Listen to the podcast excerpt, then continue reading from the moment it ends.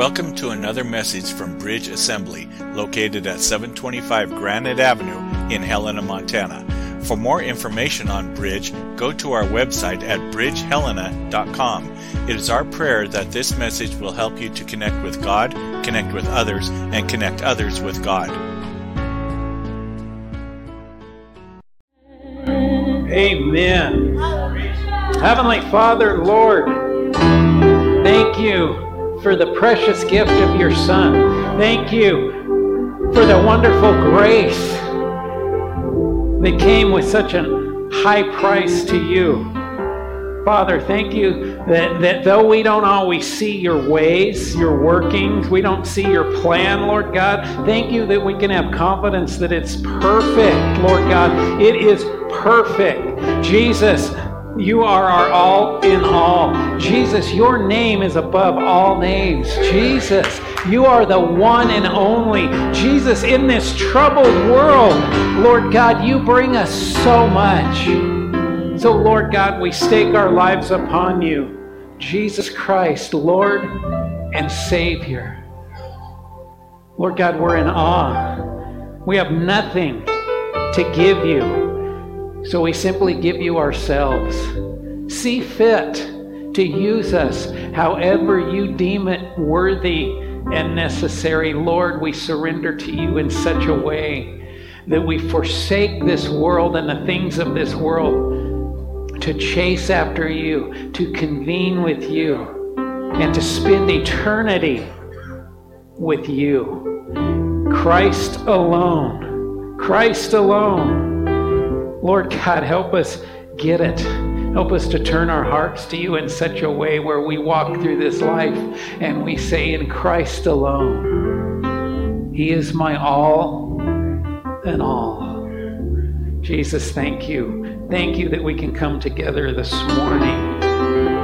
We know that you're going to do stuff. We know that you're going to speak. You know that you're going to you're going to challenge us today, Lord God, and we thank you for that.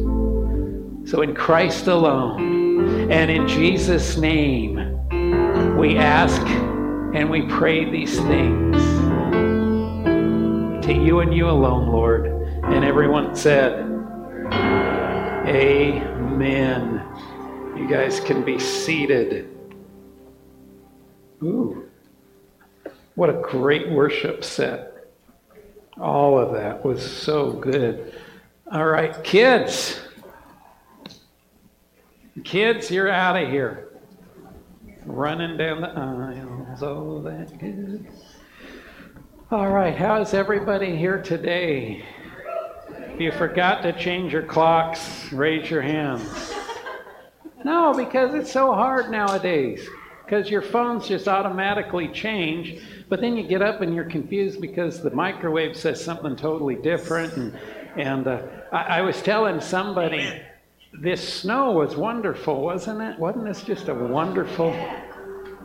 Loved it. Um, and, what I really appreciated was the weather forecast of one to three inches.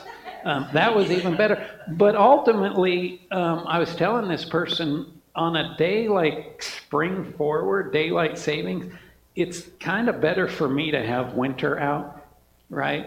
Because if it was super nice, I'd be like, yeah, I'm all mixed up. But it doesn't feel like spring yet, does it? Not here. But spring is coming. Maybe this week. Maybe this week we'll we'll get some springiness.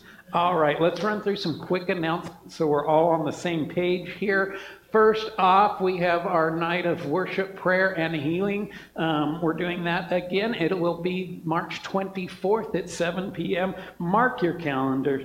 Just get here. You don't know what God wants to do. You don't know what He wants to speak to you. You don't know what He wants to accomplish. Do you have to be here to um, to hear God? No, absolutely not. We can hear God anywhere, but there's something when we come together um, in humility and unity and we worship and we pray and we, we pray for healing, personal healings, healings on, on this community, things like that. So please, please, please mark your calendar. Be here for that.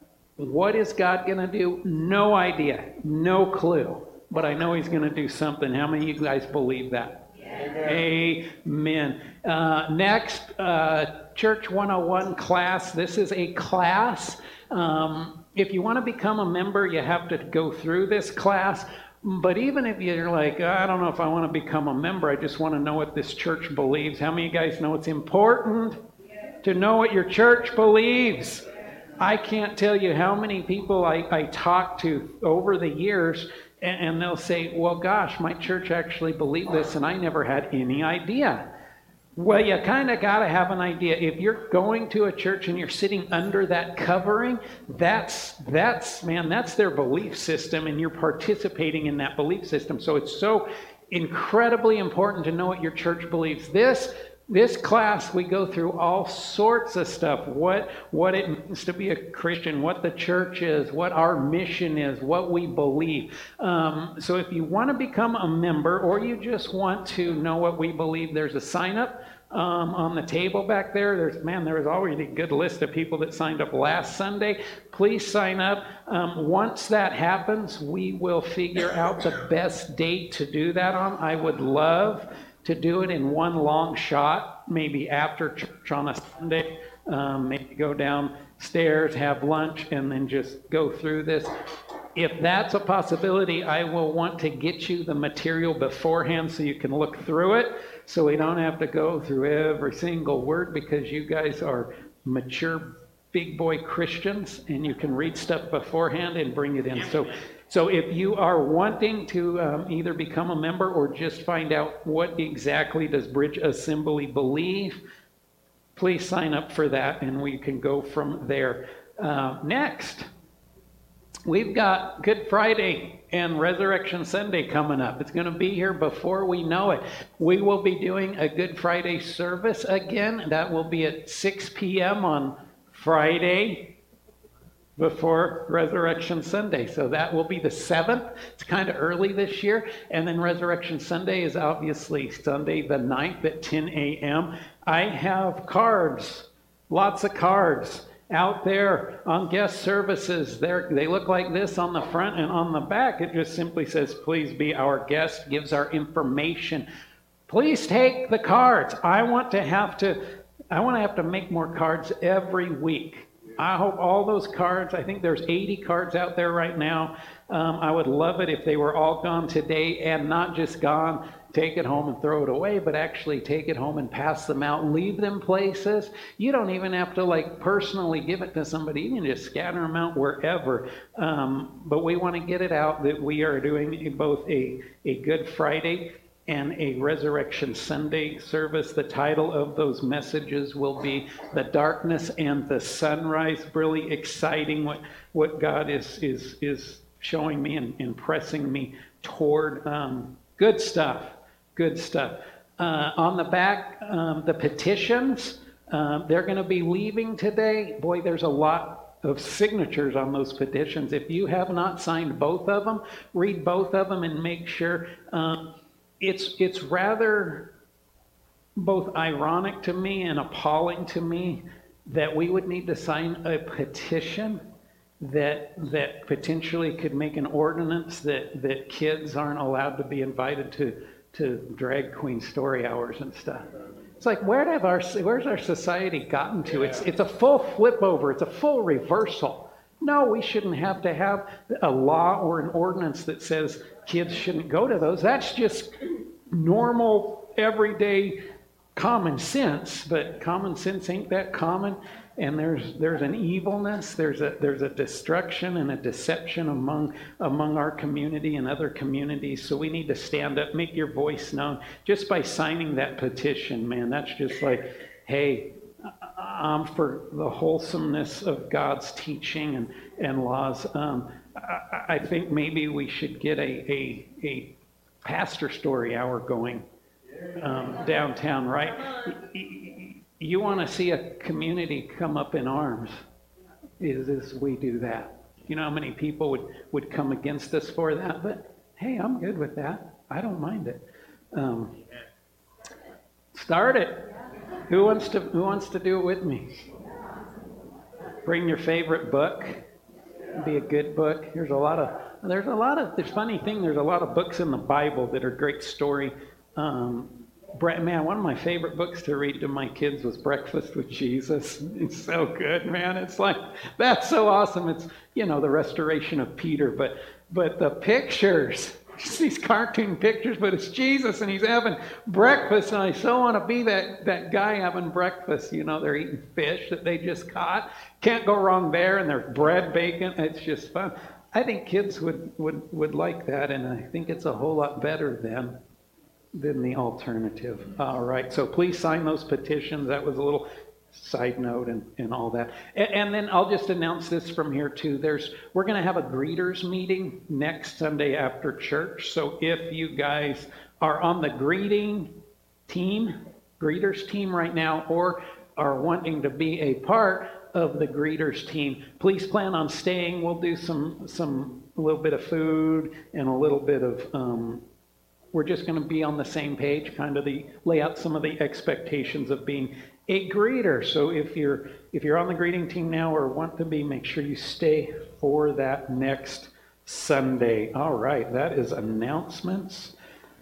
Four ways to give, of course, like always, that hasn't changed, has it? Though the time may change, our giving ability is not online, Bridge Helena, text it, giving boxes, mail it, get on our app to go through the online giving, all of those good things. Awesome stuff. Let's. Uh, we had a business meeting. Um, was that last week? Gosh, it seems so long ago. Or was that two weeks? Was that last week? Two weeks ago. Um, you guys are a giving bunch of people, and it's it's awesome. Um, I see that with the coffee bar. Giving to missions, man, you guys love to give to missions. Keep it up. It's God's principle. It's His principle, not man made's principle. If it's His principle, we need to apply that both into our church and into our lives, and great things begin to happen. Amen. I know y'all got testimonies. If you are a faithful giver, you have giving testimonies. Share them. Share those giving testimonies with other people. It just it blows their mind when I tell people you know, when I began to give, God, God subverted the laws of mathematics in my bank account. I mean, you guys know that that happens. It's like, wait a second, this isn't mathematically possible.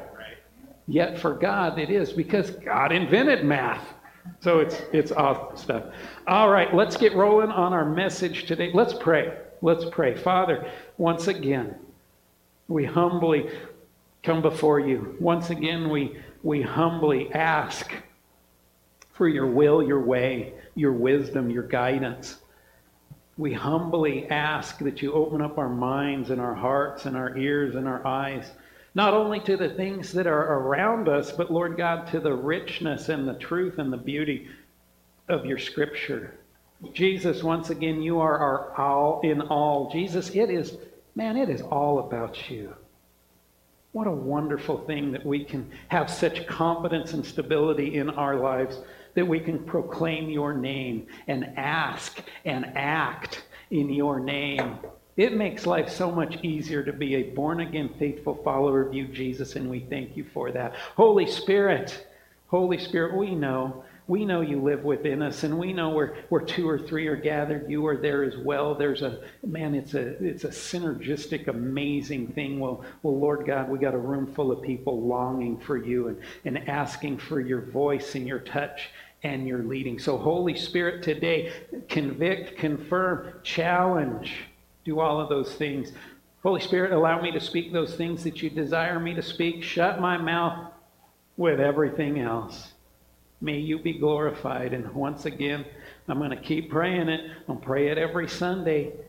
Holy Spirit, I ask that nobody leave here today the same way that they came in. Lord God, we long to be changed by you, to be transformed by you, to get a little bit more of you every Sunday and every every other day. Lord God, we long for you. We long for your return. We watch for that very return. So, Holy Spirit, guide us in all of those things. We pray all of this in that one name, that one name that is above all names. You know that name. It's the mighty name of Jesus. And everyone said, Amen. Amen. Thank you guys for being here this morning. So, uh, If you guys were here last week, good for you. If you weren't here last week, well, you missed out.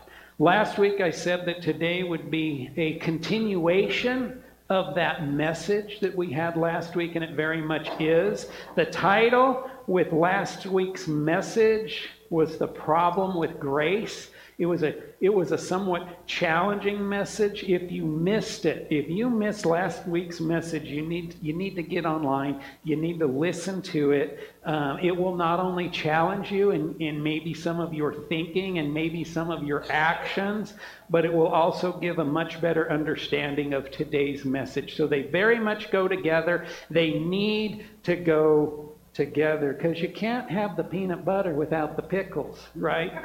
You've got to have them both to make the perfect sandwich, and that's that's really uh, these two messages were a before and a before and an after and an after. They just go together, together real real good. If you remember last week, our simple definition of grace is the unmerited gift and favor of God, right? That's what that's what grace is. It's a gift. Grace is a gift that I don't deserve.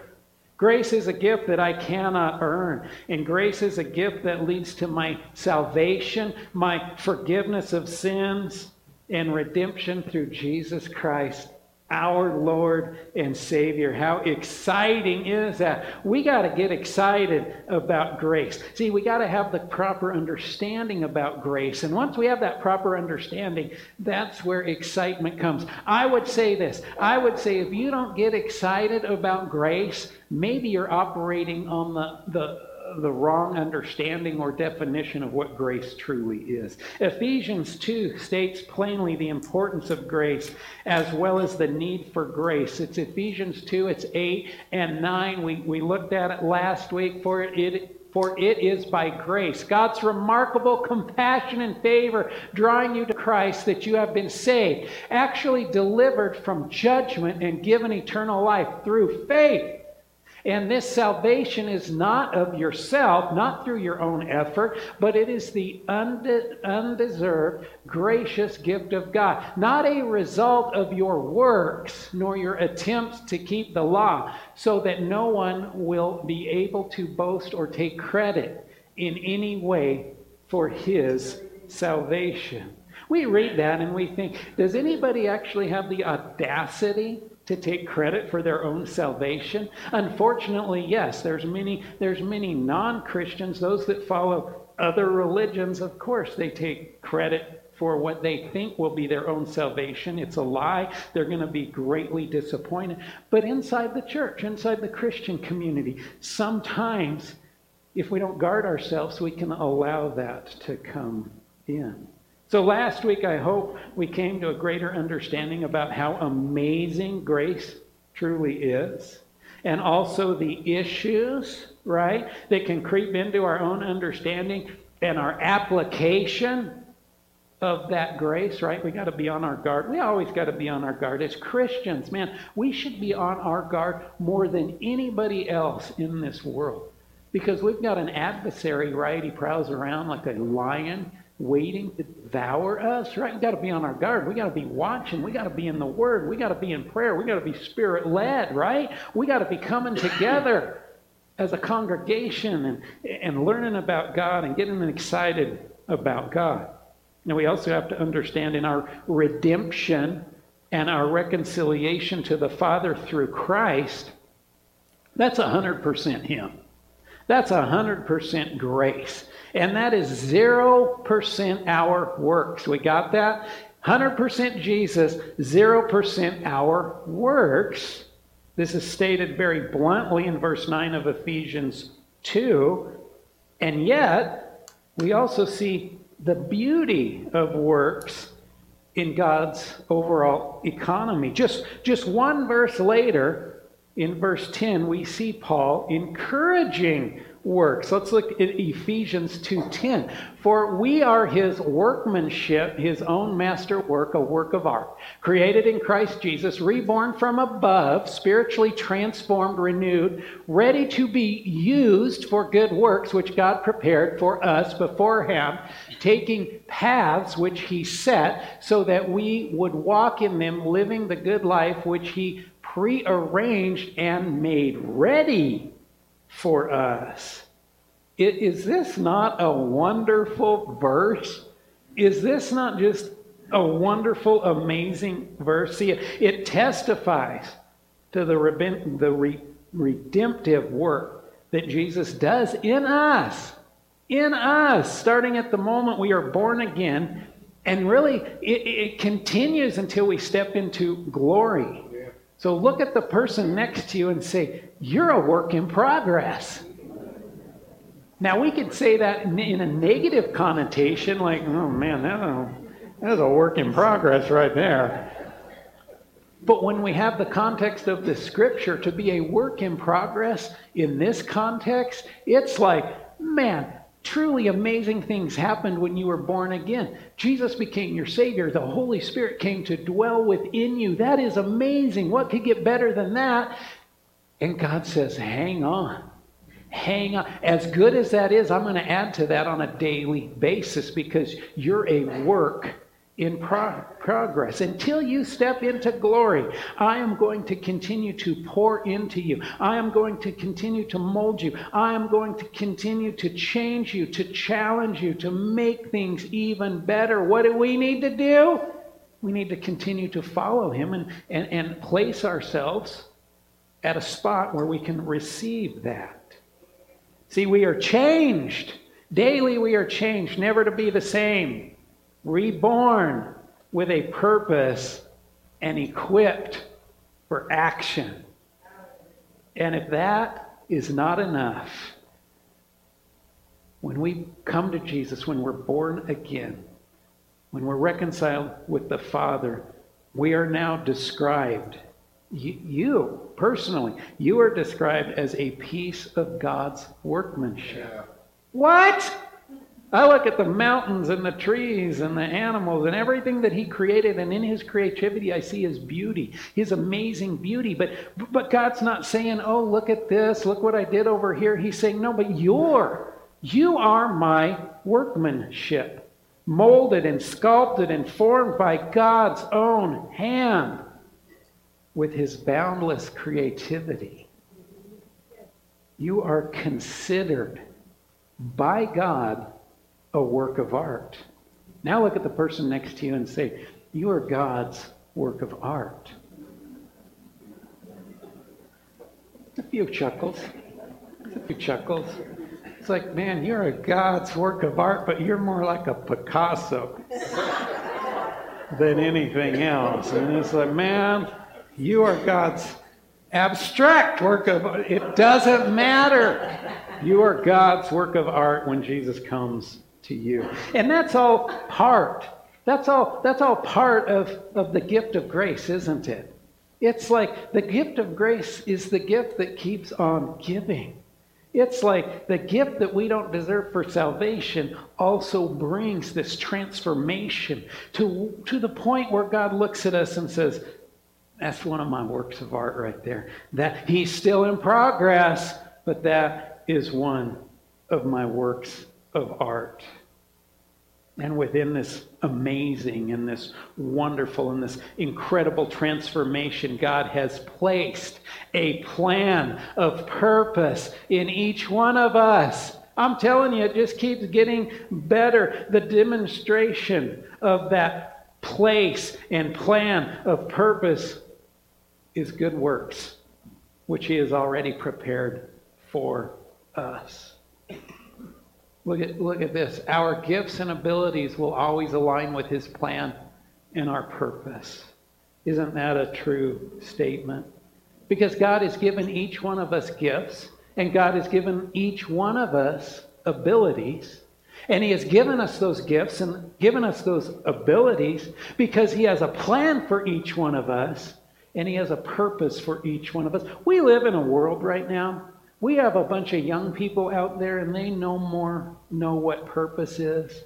They're drifting along. They are so confused. I mean, think about it, man. If you have a plan and a purpose for your life and you're seeking God and saying, okay, God, what is my plan and what is my purpose? Oh, that makes sense because of the gifts and the abilities that you have built into me. You don't have time or desire to chase all this other nonsense that's being chased right now. Identity issues, not if you have Christ in your life, there isn't. Gender issues, not if you have Christ in your life, there isn't.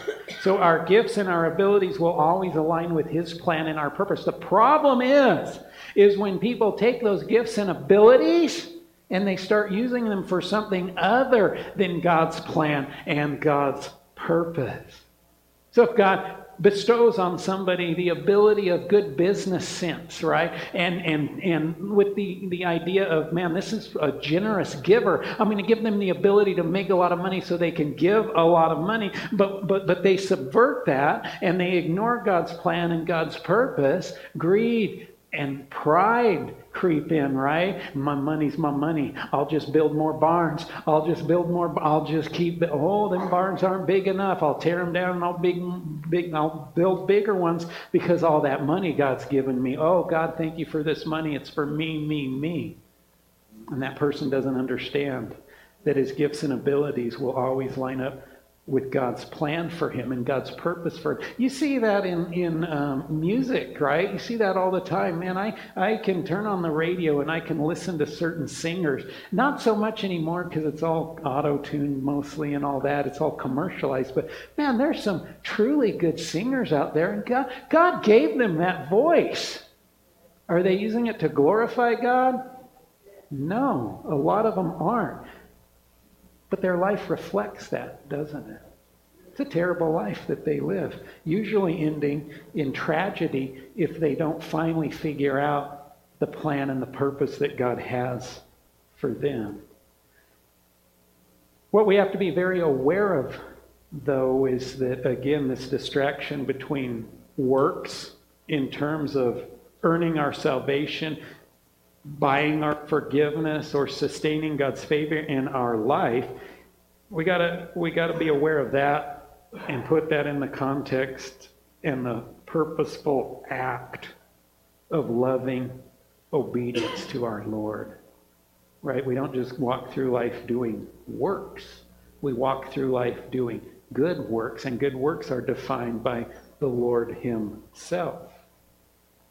If our heart is not right, we can easily begin to cross the line on this thing that, that we call works. And those good works, those good works that Paul is talking about, can, can really become normalized, right, into a routine.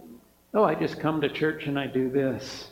As a pastor, I just prepare a message every week because that's my job. I, I need to do it. Oh, oh, it's a charity thing. It's just it's a repetitive motion. I, I, I give because because that's just what I do. I don't put any heart into that giving. See, if we're not careful, these good works that Paul's talking about, they can be normalized into that routine, or, or even worse, one step beyond that is it can be seen as a substitute for grace.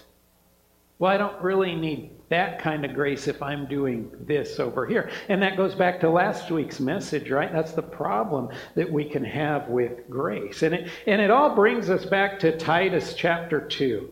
Titus chapter 2, 11 through 14. For the grace of God has appeared through Jesus Christ, right? Bringing salvation for all people, training us to renounce ungodliness and worldly passions, and to live self controlled, upright, and godly lives in the present age, waiting for our blessed hope, the appearing of the glory of our great God and Savior Jesus Christ, who gave himself for us to redeem us from all lawlessness and to purify for himself a people for his own possession who are zealous for good works. See, there's a, a, linear process here, and yet it is an ongoing process that has overlaps within our life. So we have the grace of God, and the grace of God has appeared in and through Jesus Christ. And, and by and through that grace, we come to Jesus, and with that salvation comes. See, we're, we're, we're linear here, we're, we're on this process, and, and the grace given salvation changes us, changes us from someone that was fighting against the Father to this wonderful adoption and fellowship with the Father. And the Holy Spirit, the Holy Spirit at work within us trains us and inspires us to renounce ungodliness and worldly passions and to live self controlled, upright, and godly lives here and now, all the while. All the while, we are awaiting and we are anticipating the, the return of Jesus, right? The return of Christ, our blessed hope. But we are not just to be waiting, are we? Not at all. You know, just sit like, uh, oh, there's a bump on a log. I'm just going to wait here for the Lord. I'm just going to wait. Okay, Lord, I'm still waiting.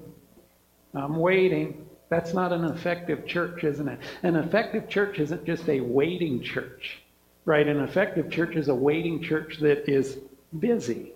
See, we are to be at work to the point to the point, Paul here says, writing to Titus, we're to be at work to the point of being zealous for good works. Man, we should crave those good works. We should be looking for those good works. We should be involved in those good works. Man, our life, our schedules, our time, our finances should really revolve around those good works, right? Because those good works are surrounded by Jesus himself and the grace that he provides. Now, if we want to Take all of that and wrap it up in a nice little package, like a nice little doggy bag that you can take home. This is what we get. Flip that slide real quick here. Good works can only follow grace. Grace allows us and compels us to do good works. That's, that's really, we bring it all together. Good works can only follow. You can't do good works if you have not yet experienced grace. So, what's that saying is you cannot do good works unless you have Jesus in your life. And once that grace is in our life, once Jesus is our Savior, once the Holy Spirit is living within us, that is what allows us, but also compels us to do good works. If you're like, man, I don't want to do no good works, Maybe you got to back that up and reevaluate some stuff in your life because Jesus and His grace will always compel us to want to do good works. See, grace comes first because grace has to come first. Flip, flip that. Our good works or the beauty of works can only flow from Christ in us, a manifestation of His grace that changes us. Do you guys believe that? Man, I have to believe that. I have to believe that because if it's not, it's something completely different than what God has intended. And, and, I'm talking about Christians and two Christians here because works and good works, they're different. They're different. See, when I'm full of myself, I either don't want to do good or my reason to do good is influenced by an alternate motivation or a misguided ambition, well, how, how might that benefit me? Right? How might that benefit me? What, what will I get out of this? How will this make me look? Oh boy, if I do. Remember the Pharisees, man, all the stuff that they did, how they dressed. It's like they were doing all that because they wanted to look a certain way. They wanted to portray something on the outside that wasn't really going on on the inside. Then sometimes we simply say, but, but what might that require of me? Oh, Lord, I know I'm supposed to be doing works. I'm supposed to be compelled to do works, but it seems so hard seems like that would take so much time. It seems like I would have to get out of my comfort zone. It seems like it would require a lot of me. You guys are nice and quiet right now, and you should be. Because let's be honest, we all do this. We all do it, don't we? Man, it's like, hey, there's something that I could do. Anybody watching? Give me a sec. It's the opposite of when we fall on the ice, right? We fall on the ice, and before we assess if we're hurt or not, we look around to see, did anybody see me do that? Because we don't want people to see us do that. But when there's something that makes us look more holy and righteous, most of the time we look around because we want to make sure people are, are looking. And then we, but then we pretend like we're just doing it without anybody looking. We all do it. We got to be honest. Because it's easy to make it about ourselves.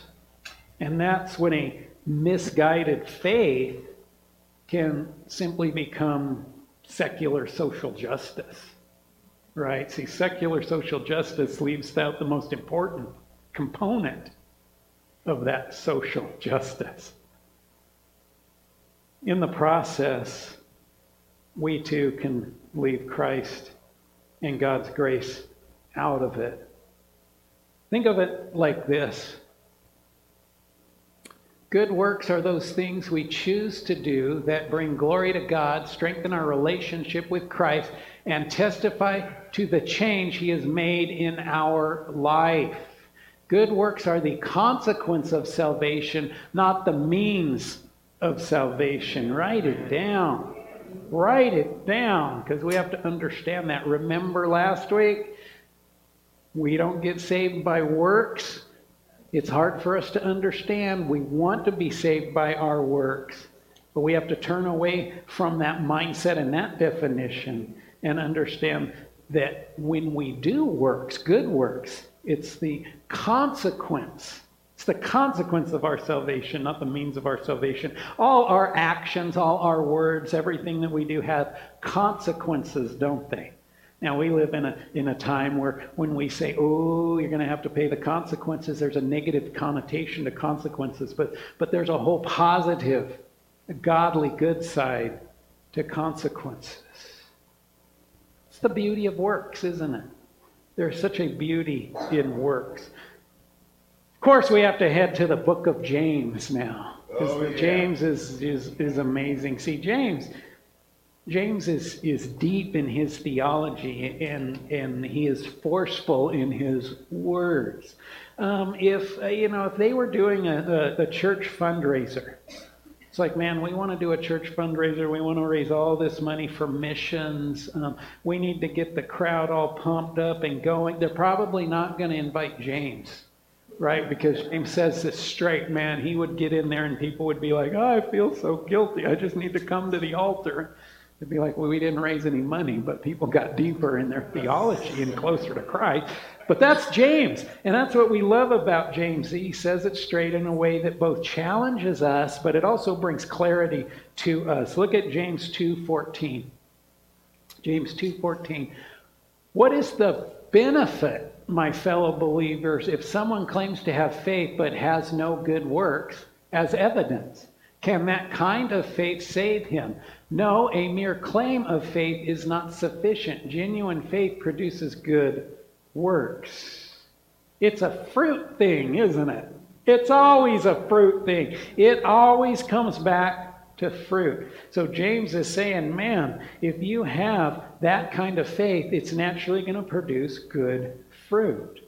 See, in any, any Christian community, there can exist those who profess a saving faith in Jesus, but at the same time display no evidence of a sincere devotion to Him.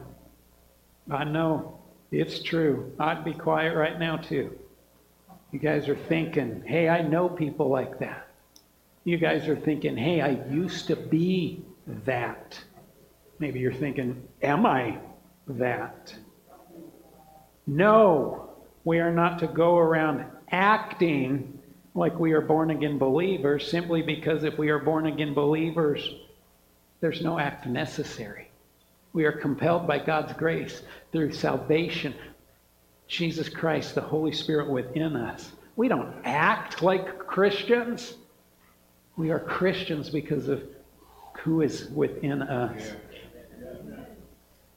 Jesus in us compels us to display Jesus outside of us. There's that compels word, right? It compels us. How can we be any different? Well, now, you know, I have a faith. I have a strong faith, and I, I'll go to church most of the Okay, once a month. I'll go to church once a month. But, but I don't believe that I have to broadcast it. I don't think I have to talk about it. I can, I can hide that faith because, after all, that's a personal faith, right?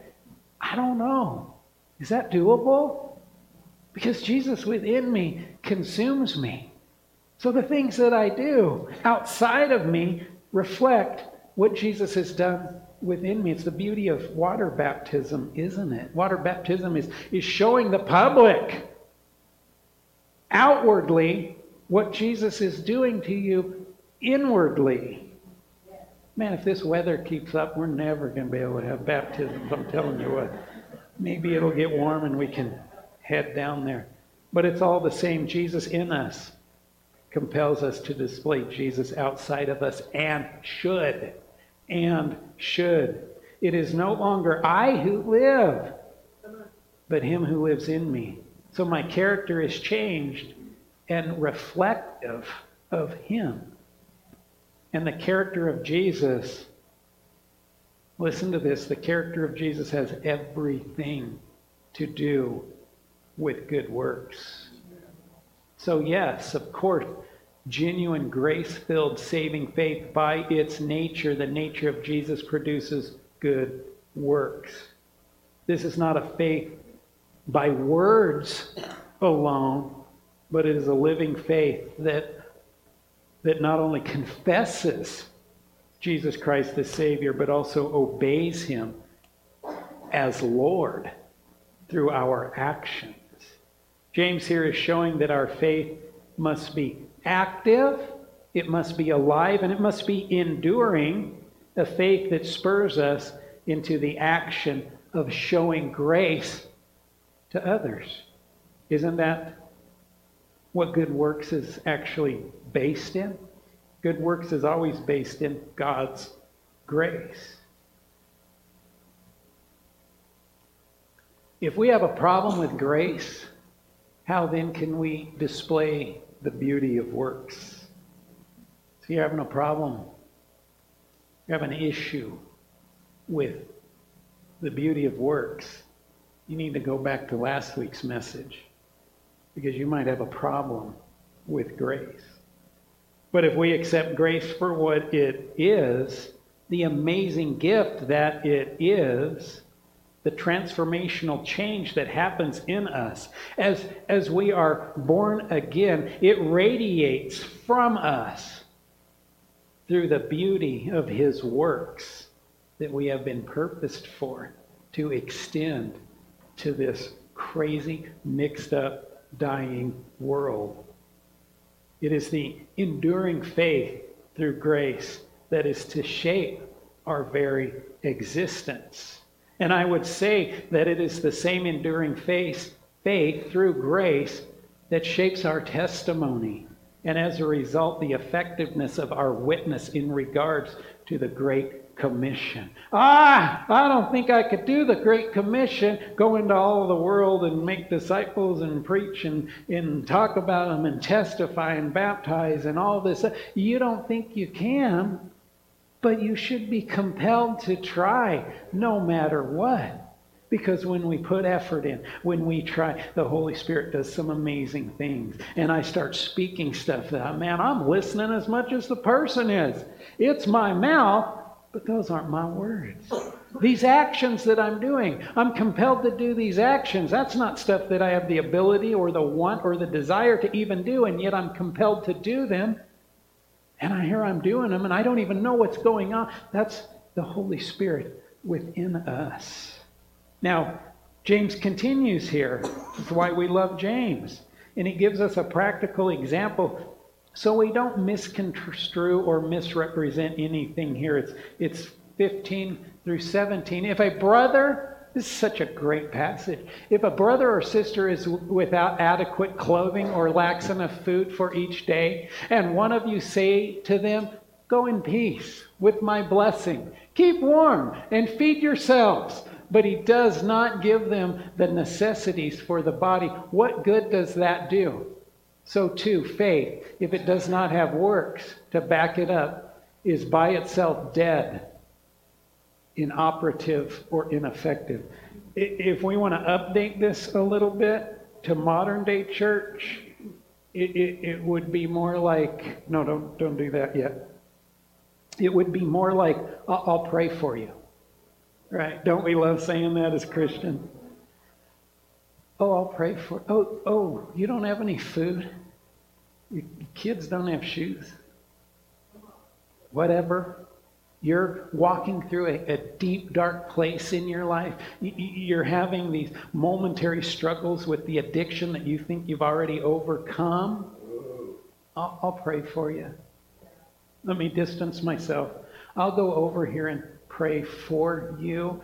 Um, probably I won't, but it's a good thing to say, right? What are you offering that person? You're offering them words, but no actions.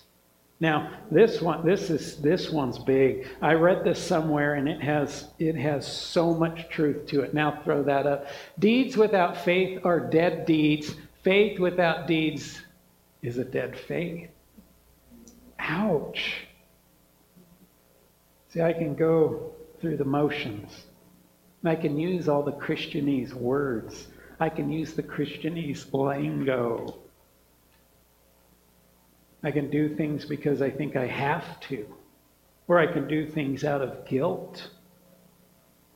But if I do these things apart from faith or in the absence of faith, they're dead.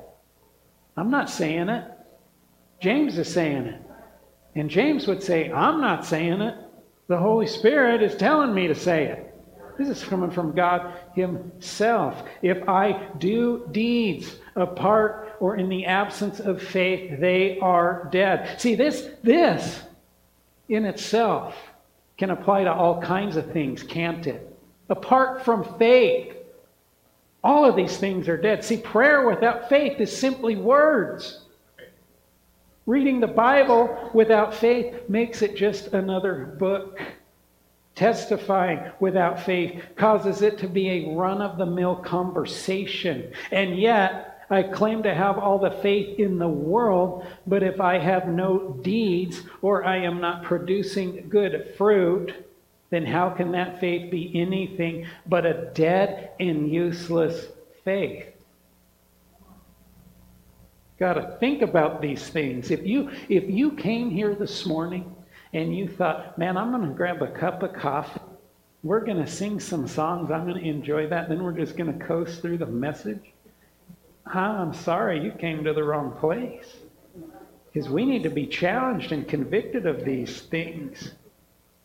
And then it's as if James continues on by saying, You know what? I'm not sure you guys are getting this. So just to make sure you are getting it, let's, let's look at verse 18. But some of you may say, You claim to have faith, and I have good works. Show me your alleged faith without the works, if you can, and I will show you my faith by my works. That is, by what I do. See, it sounds like this is where Actions speak louder than words came from. Actions speak louder than words. We hear that in all sorts of places, right? Secular elementary school, in the workplace, all over. It's like, it's just this secular saying that people, actions speak louder than words, remember. Well, did you know that goes back to the, the book of James? And what he's talking about is having a relationship with Jesus first. And then out of that comes good works. And those are the actions that speak louder than words. And, and we love this saying, actions speak louder than words, because it is so true, isn't it? So let your actions speak louder than your words. Remember, remember your words. Your words, they should be bold. They should be powerful. They should be full of love. Your words your testimony should be life changing. So, what does that say about your actions needing to be louder than your words? St. Francis said this Preach the gospel at all times. Use words only when necessary. And I'll agree that's good. However, how much more powerful is it when our actions and our words line up and actually strengthen each other? So we can talk about Jesus and we can show Jesus through our good works. And when those two things come together, wow, we got something amazing. One plus one now equals a million right? When they line up together. Now, James keeps going on here, and, and I would encourage you guys to go back and to read it. But I think we're getting the point here that there's a beauty in works, but we have to understand what good works are. And in order to understand what good works are, we have to know what grace is. And if we have a problem with grace, then how can that ever trickle down to the beauty of works? See, there is a beauty to works that flows from the grace that God gives us. Through our faith, we display our faith by our actions and not only by our words. Isn't this really the example of Jesus? I mean, seriously, read, read the Gospels. I mean, you see Jesus working in the Old Testament. Isn't this the example of Jesus? When he walked this earth, his words always lined up with his actions, and his actions always lined up with his words. Always. It always happened to the extent of the cross and his sacrificial love for each one of us. See, Jesus didn't just talk about salvation. He didn't just talk about reconciliation with the Father. He didn't just talk about what needed to happen. He let those nails pierce his wrists and his ankles. And he took that cross to the point of his death. Words, actions. He is a great example. And of course, the example of Jesus testifies to the example of the Father right? Because from Genesis 1 1 to Revelations 22 21, we find a God of word and a God of action. Now, think about this.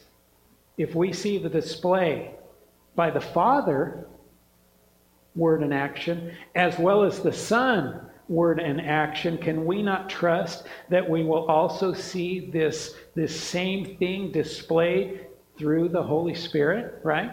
Holy Spirit's not going to go off and do something totally different now, right? Therefore, if the Holy Spirit nudges us or speaks to us or directs us, he will also equip us and follow through. See, the Holy Spirit speaks to us and he follows that with an action to equip us in that millisecond for that one conversation or for a lifetime of ministry its words and its action. Now, obviously, the Holy Spirit will only nudge us to good words and therefore to good works.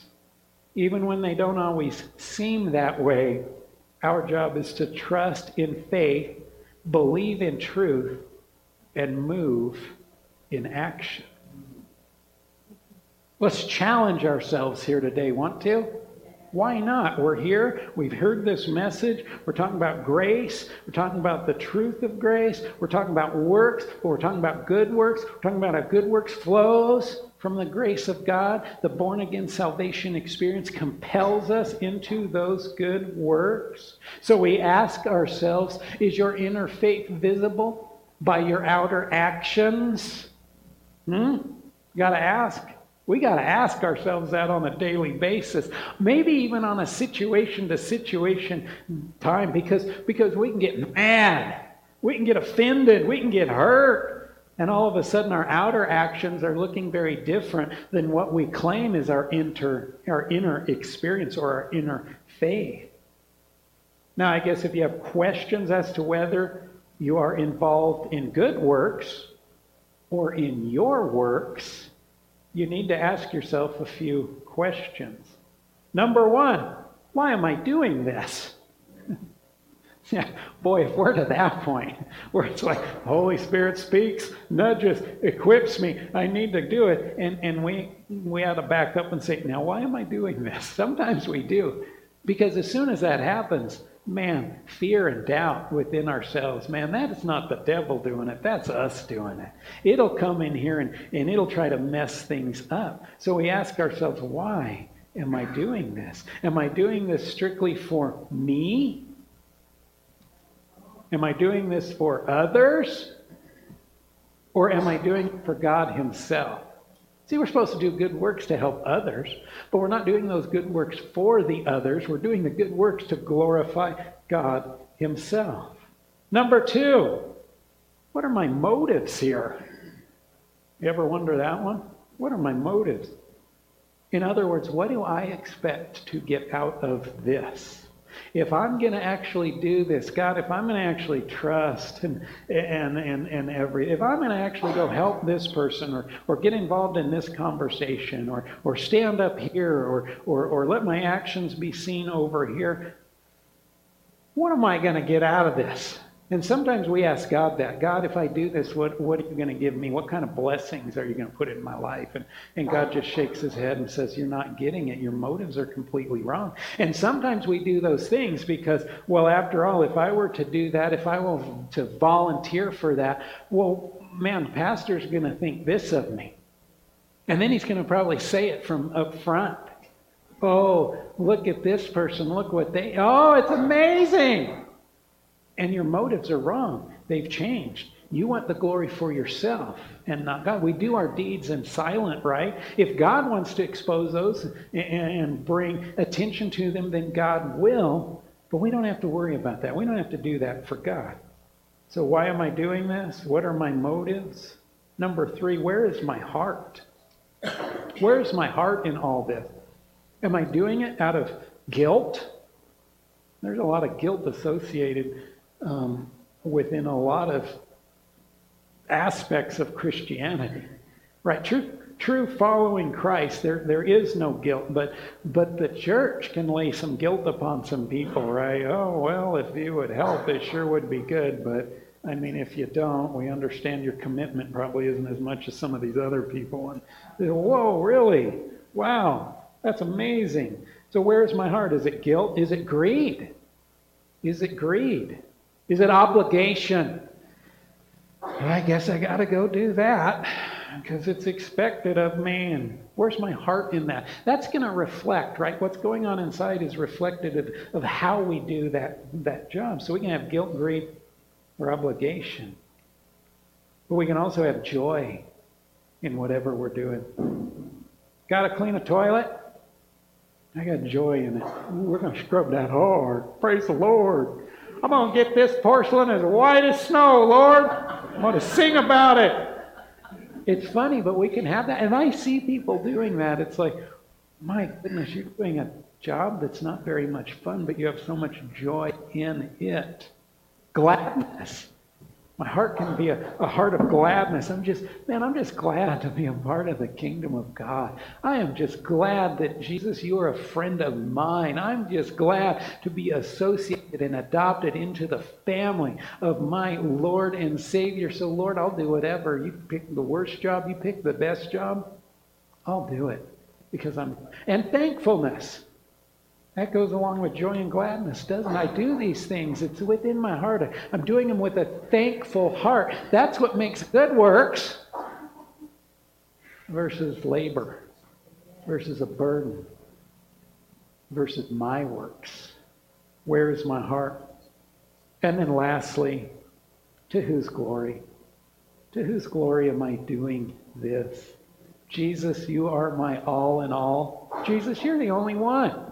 Jesus, you are it. So I do this to your glory. Not, not to my glory, because that's what the world does, right? Oh, it's a me, me, me kind of world right now, isn't it, man? Man, I'm going to be a social media influencer, and everybody's going to look at me, and I'm going to base my value and my worth on how many follows and likes I get. It's all about me. And then there's others who make it all about others. Oh, I'm just a servant. I'm just I'm just here to serve. And I'm just going to serve everybody. But when they do that misguided and they're doing it for that person, it can get messed up. No, you're doing it for the glory of God. When we do it for the glory of God, great things happen. So we got to ask ourselves those questions. When it comes to good works, remember, good works flow from the grace the salvation, the born again experience, all of that. So we come to this point, and when, when God asks us to do something, or God doesn't even ask us to do it, but there's an opportunity. He's placed that opportunity. We can run through this. Well, why am I doing this? What are my motives? Where's my heart? To who? To whose glory? Who gets the glory in all of this? It helps us to back up. Because I'm telling you, our human nature our very human nature will cause us to mess all of this up. And we start to, man, how many pastors have fallen? Be either a moral failure, a financial failure, any of those things, because they're chasing the success of a mega church and all this great stuff and look who I am and man I'm pretty important and I'm going to call myself this and I'm going to elevate myself to this. Man, I'm looking at your actions. I'm listening to your words. And I'm filtering it through James. And I'm just kind of wondering. It's fruit. Fruit. Is it good fruit? Is it bad fruit? Is it fake fruit? Is it no fruit? Worship team, if you guys want to sneak up here. See, these are the questions that we need to be asking ourselves in general and in each situation. And they help us gain an understanding on the health and wellness of the faith that we profess to have. See, all of us in here, probably each one of us in here, profess to have a faith in Jesus. But as James asks, where are your works? Are your works testifying to that faith? Or something else. Our works play no role in our salvation. That is by grace alone. Good works help us to abide in Christ, and that keeps us from falling or walking away from Christ. You want to keep your faith solid, solid as a rock? Pursue those good works that God is placing in your path that keeps you strong in relationship. Well, Pastor, man, I pray and I read my Bible and I still feel distant. Well, what are your actions? What are your deeds? What are you doing? Well, I'm sitting in my prayer closet 24 7 waiting for the return of Christ. I mean, you're not, you're not having interaction with other people, with other Christians, with non believers. You're not taking those opportunities. You're not giving to missions. You're not encouraging people. You're not doing any of that. Well, well, no wonder your faith seems a little thin right now.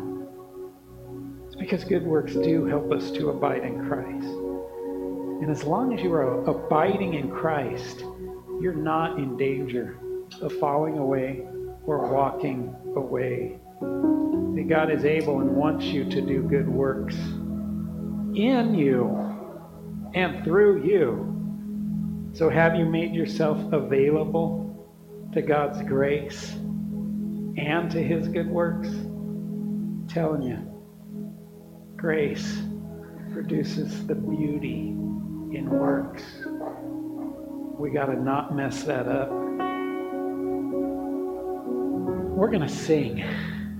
We are going to sing and we're going to worship. We're going to praise God. But I would also ask you guys just to lay it down asking these questions man god do i got good fruit in my life? God have i missed it? Is there anything in my life? Is there pride? Is there a lack of humility? Is there fear? Is there a, a, need to, to be a people pleaser? Is there is there obligation that i feel like i'm under that's diverting me from good works and making them works that are of myself? I think we need to ask god those questions. Go ahead and bring those lights down we need to ask God those questions. If that leads you to the altar, if the Holy Spirit's nudging you, again, those are the words that the Holy Spirit is nudging you. the action that backs up those words is actually getting out of your seat and moving. Is the Holy Spirit nudging you to go pray for somebody? You don't know why? You never really done that before. It kind of freaks you out. God, is that really you? Well, look, is it your motivation? Is it your doing? Who gets the glory? Man, if God's directing you to pray for somebody this morning, get up, get out of your seat. That's the motion, that's the action, that's the deed. It's based in faith, right? But what is that faith if God gives you a prayer for somebody and you sit there and you keep it to yourself? What good is that? It's no good. Same thing if God's calling you to have some time with Him at the altar. But you say, you know what? I'm good here in my seat, God. You don't know. You don't know what you're going to miss. So this morning, as we go into this these last couple songs, and as we open up this altar, we open up this sanctuary, we open up this time of worship, listen to the Holy Spirit. Listen to His words. And then take those words and put action behind that because remember, the Holy Spirit will only speak to you and follow that up with action. He's never going to leave you hanging on a cliff.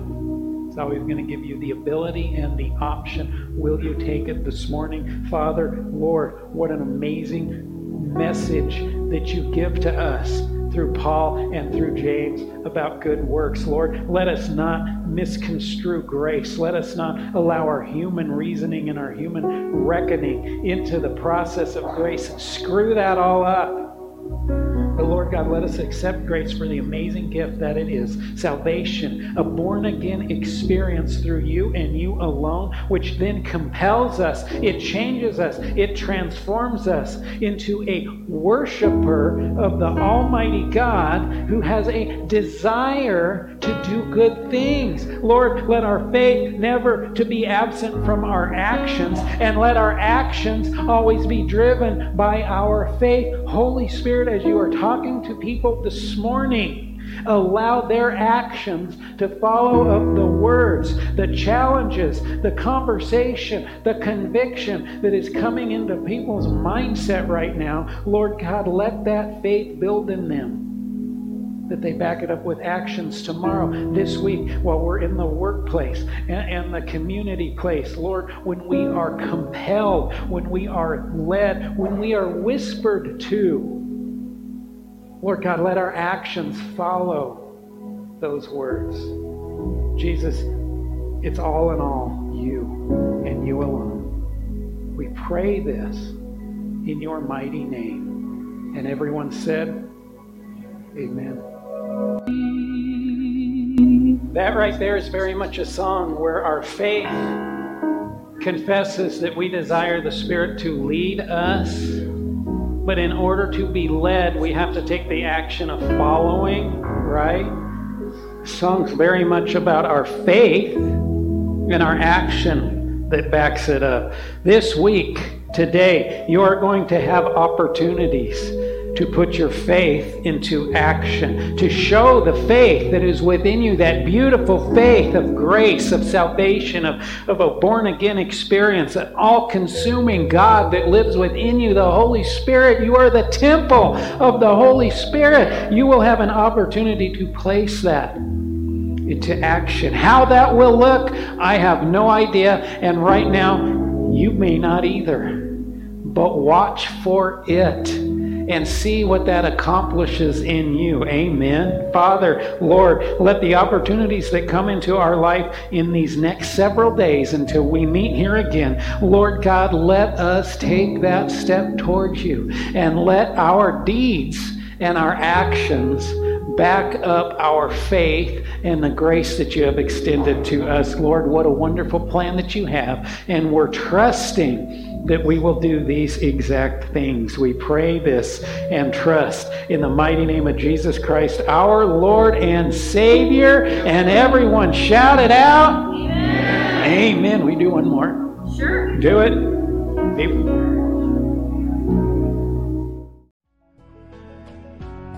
This concludes today's message. We hope you can join us next Sunday for services beginning at 10 o'clock a.m. at Bridge Assembly located at 725 Granite Avenue in Helena, Montana. For more information about Bridge Assembly, go to bridgehelena.com, and we hope you can join us next Sunday with Pastor Jason Metz.